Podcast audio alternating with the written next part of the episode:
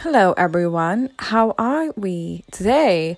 So, um, you may be able to kind of hear country music in the background, and I'm not going to turn it off. So, you know, we're just going to calm and chill together. Um, got some exciting news. I am recording these podcasts randomly on a Tuesday. I know you're like, bitch, you just recorded them on Sunday and now you're recording them on a Tuesday. And all that um, is to come. Okay, so uh, to just give some background, I don't know. Well, let me double check the podcast so I don't put you. Um, Okay, that's fine. So um, I'm currently at my desk um, trading, but the market is going sideways. And when the market goes sideways, you pretty much, you know, you can stay at the screen wherever, but, you know, you can just go off and do your goals. Hence why I'm doing that. So I've got my country music on and I'm doing these podcasts, and I know I'm still doing my hour of trading. So overall, I'm feeling pretty good. And I know, even though I'm on my social medias, I know it's for a point I'm taking those goals off. So I'm making the most of my time.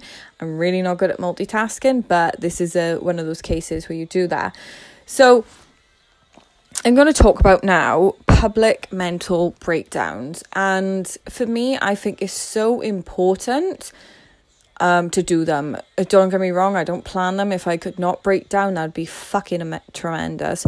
But, you know, in life, um, the thing is, I feel like on social media a lot of the time it is just um, you know, the positives all the time, the positives, all the wins, all the smiles, all the I never struggle. Or even when people do struggle, they like picture with a smiley face like, Yeah, I used to struggle, but now I don't. Sorry, that's the way I just see things. You know what I mean? Like everything on social media is just tinted fucking you know, people are like throwing fucking people are pissing on you and they tell you it's raining and people are believing it. Um, it does really fuck me off. Um, and I think it's so important, you know, to public breakdown because yeah, I public breakdown and is ugly and is minging, but I still show up every day. I don't run off. And because I publicly break down, because obviously I'm showing up, my life is a vlog, you know, my personal brand is a vlog, is me.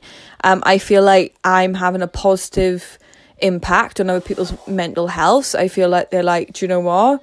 you know she breaks down um i break down i don't feel that guilty where if i just pretended i was fine all the time i really think i could do a lot of damage with people and I just show that, you know, I just keep showing up and I do it. I am quite lucky, mine, because I show up and I do break down. The universe generally always has my back and I don't break down for like very long you know, like for example, um, the Brene Brown book, Braving the Wilderness, came and it just touched my heart and touched my soul.